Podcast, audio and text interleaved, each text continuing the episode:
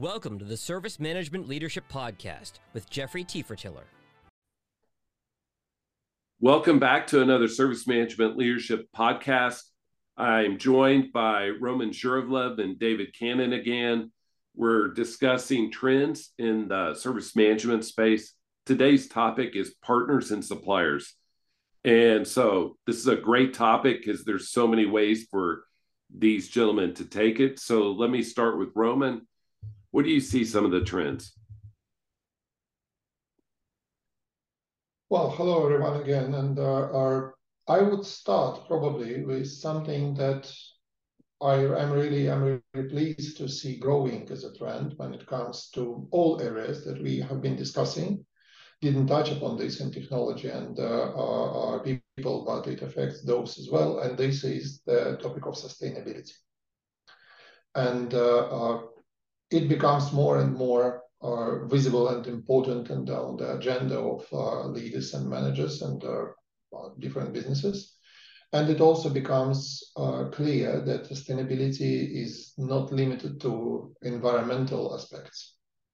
When it comes to supplier management, and we think of sustainable uh, suppliers, and uh, we think of uh, social responsibility, we think of uh, fair trading, we actually care where our suppliers uh, uh take their resources and how they treat their people, uh, and uh, how it affects our sustainability, our impact, and in environmental part, it means how it affects our carbon footprint or how it affects our social footprint. Uh, are we committed to uh, fair trading? have we just removed everything that doesn't look really well from our internal scope and moved it to the third parties? You know, like uh, a week ago when we were discussing clouds, um, if if we look at the clouds in the sustainability uh, context, then generally it's fair to say that uh, um, for the same workload, if we move something, some workload from on-premise solutions to cloud, then we reduce the carbon footprint. But this is fair for the same workload. And uh, just as David mentioned last time, uh, we immediately lose control of how this workload grows, and every everyone is benefiting from the cloud um, uh, elasticity and uh, keeps scaling up. And very soon we end up with tripled workload and uh, we need to remember that uh, we stopped smoking the sky by moving to cloud, but now AWS or whoever is our provider is smoking the sky on our behalf. And uh, we do not know, we, well, we usually know that for the same workload, they generally are more environmentally friendly. But for the actual workload that we create, are they? Have we increased or decreased our, our carbon footprint? And similar considerations, they actually apply to economic and uh, social aspects of sustainability. Uh, do our steps in technology development um, uh, meet our sustainability requirements or global sustainability requirements, or if you like, our consumers' sustainability requirements to us as a provider? That's one thing. So we need to think long term and we need to obviously include our uh, suppliers and partners in the considerations of the long-term success. Another thing that I would like to highlight, are, and we keep referring to this in pretty much every practice guide in ITIL, there is not a single service management practice in modern organization that is completely, uh, let's say, fulfilled by its own resources. We have third parties involved in pretty much every workflow we as a service provider engage in. Uh, it can be incident management with third parties uh, being involved in resolving incidents. It can be, uh, or I don't know, um, service desk when we use agents from our, our, our, managed service providers. It can be problem management when we involve uh, third parties in detecting and correcting our, our, our problems. Name a practice, and we will find where in any of the 34 ITSM practices described in ITIL 4, third parties are involved which again links us back to the previous podcast that we recorded on these trends. Organizations have to think how uh, they uh, integrate third parties in their value streams, how they automate integration of third parties in their value streams, and how they ensure that culturally, ethically, uh, uh, and uh, um, in other human aspects of our joint work, these third parties are integrated into our value streams. And if I am a supplier and I work for multiple consumers, I need to understand how I uh, manage to meet requirements of all of them and my own corporate standards uh, to actually fit into those value streams of multiple uh, management systems. And I believe it's a huge challenge, largely um, enforced again by the pandemic. And uh, uh, we moved to more distributed workforce. We moved to uh, less uh, compact and harder to understand topologies of our corporate networks, of our infrastructures. And we have more and more third parties involved in serving our what we now consider, let's say, virtual infrastructure of our enterprise. If we have people working in different locations using their own devices or using our devices, but in their uh, uh own home networks, etc., uh, etc., and we have unknown parties involved in uh, our support of this infrastructure as well. I have a contract with my uh, broadband provider and uh, they have nothing to do with the company I work for. But uh, the way I work for the company certainly depends on that contract. And there are there are many many examples like this that need to be addressed and will be increasingly need to be addressed because these trends will continue. Hope it makes sense, David. What do you think? No, I uh, I agree with you. It does make sense to me, and I uh, I think one of the trends that I'm seeing is a greater focus on transparency, uh, not just compliance. Uh, we've been seeing a lot of focus on on compliance over over the last at least two decades. Um, you know, compliance to ISO standards or other regulations, uh, depending on which country you're in. Country you're in, but increasingly uh, there's a focus on the need to be transparent and reporting for transparency. So if if we look at, um, for example, SOC 2 kind of reporting, um, which um, which which looks at uh, it, it's it's it's not necessarily a compliance based uh, reporting,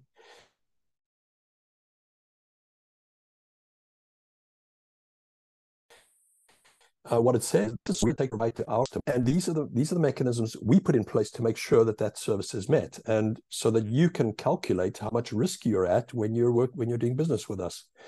Uh, that's probably not a uh, it's, it's quite a paraphrased way of looking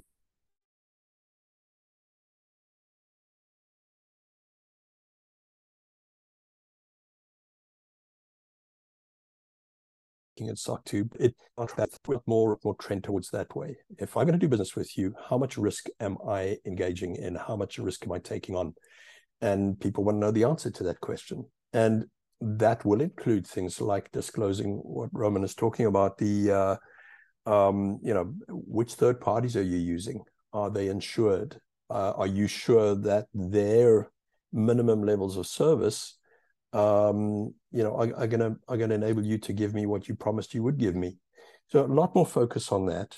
Um, I, I think I think a couple of other trends that I'm seeing, some of them bigger than others. Um, cloud, I think, is still largely a mess. Not the cloud service providers themselves, of course. I would never say that. But I think there is just a lot of different opinion about what it takes to manage cloud well. And a lot of companies are struggling to manage cloud well. And so I think we're going to see in the next year or two, we're going to see a lot more focus on how do you manage services in the cloud. Um, and we're not talking here about the architectures and the uh, and the technical capabilities. We're talking about the governance. How do you make sure that when you move something into the cloud, you are getting what you need to support your operating model? Um, and I, I, think in some cases, I, I don't want to be too um, uh, too negative here, but I think in a lot of cases, services are moved into the cloud without the groups that are moving them understanding what the role of those services is in the operating model of the companies they work for. Well, you told me to deliver the service. I can deliver it better if it's in the cloud. Yes, but did you really understand what impact that would have on the way in which the company works? Um, and very often we didn't because we didn't understand how that service is used further than just us delivering it. So we're going to see a lot more focus on, uh, I think, what I would call the story around our technology services and not just the services themselves. Um, another thing as a result of this, I think we're going to see is dynamic contracting is going to increase. We've already seen that starting. Um, but you know, we're done with the days where you outsourced your data center for five years and it was going to be, you know, a million dollars a year or whatever the case it was. Uh, and then after year two, you realize that your contract just doesn't meet your needs anymore because things have changed so much. We, we, can't afford to have that kind of contract in place. So we're starting to see the move to more dynamic contracting, um, more flexible contracting, um, and we're still we're still trying to work that out as well, and for similar reasons to why we're still trying to work cloud out, and that is that we're outsourcing things and then suddenly we realize oh well, we didn't realize you know we passed this control over or we no longer have control over that or well we didn't think that we needed to be responsible for x. And this comes out uh, once you know once the outsourcing has taken place or once you move to a managed service provider. And that then has to be resolved. So you need that sort of dynamic contracting to be able to take care of those kind of situations. So i, I see an increase in that. Um, Roman has got his got his hand up, and uh, I was just thinking about my next point. So I, I'm going to let him give me some more time to think about that. While we are thinking of the next point, I wanted to add to the previous one. Yeah. Uh, when you think of dynamic contracting, it kind of it's not direct thing, but it kind of triggered this trail of thoughts in my head. Um, I think we again uh, we people working from from everywhere. And with more and more uh, let's say diverse structures of the of organizations we uh, see how the line between uh, third parties and hence suppliers and partners and workforce and uh, uh, organization and people so our own resources how this line is blurring so uh, we have in our company we have people who are, are, legally employed by our one organization, another organization, because we are an international company and different countries have different legal entities. By uh, we have people who are uh, self-employed and contracted, although they work full time for this organization. So um, those who legally can be treated or should be treated as third parties, but uh, are, are on a day-to-day basis, are, are just members of the team, uh, fully engaged, following the principles, uh, are, are following, uh, like being part of the culture of the company, uh, etc. Uh, and I think that that's another trend. We will see um, less formal and more engaged uh, third parties in some cases are like suppliers who are not in fact suppliers but close partners or even uh, de facto parts of our organization. And we will see uh, our, our, suppliers that remain suppliers and uh, just follow the, the letter of the contract. And it will be important to tell the former from the letter and treat them accordingly. We will see how our internal policies how our internal uh, culture will be applying to some suppliers. And they will become more engaged in our de facto ecosystem, although the euro will will stay outside of it. Well, and that that raises uh, another important point on this, and this is, I, I think, what's happening is companies are exploring this whole concept of value co-creation you know, we've spoken about that for a few years, but what what we're seeing is that you know what what keeps a contractor like that loyal to the company because even though he or she is being treated as and is acting as an employee, they're not they're a contractor. So how does that loyalty be you know how, how do we manage that kind of loyalty? And um, and and this understanding that we're we're both getting something out of the relationship and how do we quantify that and how do we manage that that's at a personal level but it happens at, a, at an organizational level as well. I, I think uh, we're very familiar those of us who've been in the industry for a while and have worked for um, larger organizations know very well the kind of bullying behavior that happens by customers of their vendors and the other way around too for that matter. And i think we're moving away from that into more of a you know it works better if we both understand what's in it for us so we're successful we both get something out of this relationship let's focus on that and figure out how we're going to achieve that so that I think is becoming more and more characteristic of the way in which organizations are working together. I think it's a really good thing. Um, so, uh, and it's it's it's important to do that because the more you know, we're, we're moving more and more of what we do externally. So, managed service providers, we're using more and more managed service providers than ever before it is really important for those managed service providers, even if they provide us with a commodity service, it's really important that they understand why we need them and what we're doing with their service. And it's very important, for example, outsourced help desks or service desks. They need to understand something about our business and what's important to us and what's valuable to us. If they don't, the, the, the level and quality of support is not likely to be all that good. So this whole value co-creation thing, I think, is is is going to be absolutely key to. Um, I think one of you mentioned the term integrated uh, supplier management or uh, service uh, integration. Um, SIAM, forget what the A stands for. Um, service integration and uh, management. Um, you know, it's we're not just suppliers and customers anymore. We're kind of partners. We're working, we're, we're trying to figure out what our common objectives are, and we're working towards those. A lot more of that discussion happening than ever before.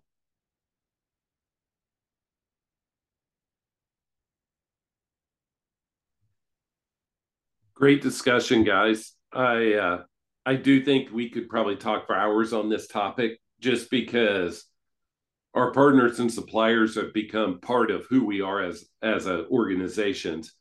And i appreciate the way both roman and david uh, couched their conversation because to roman's point i do think that we'll need to understand our relationships and make sure that we we treat everyone the way that relationship is and david on siam as well because siam i think is here to stay uh, and growing. And so, uh, great conversation, guys.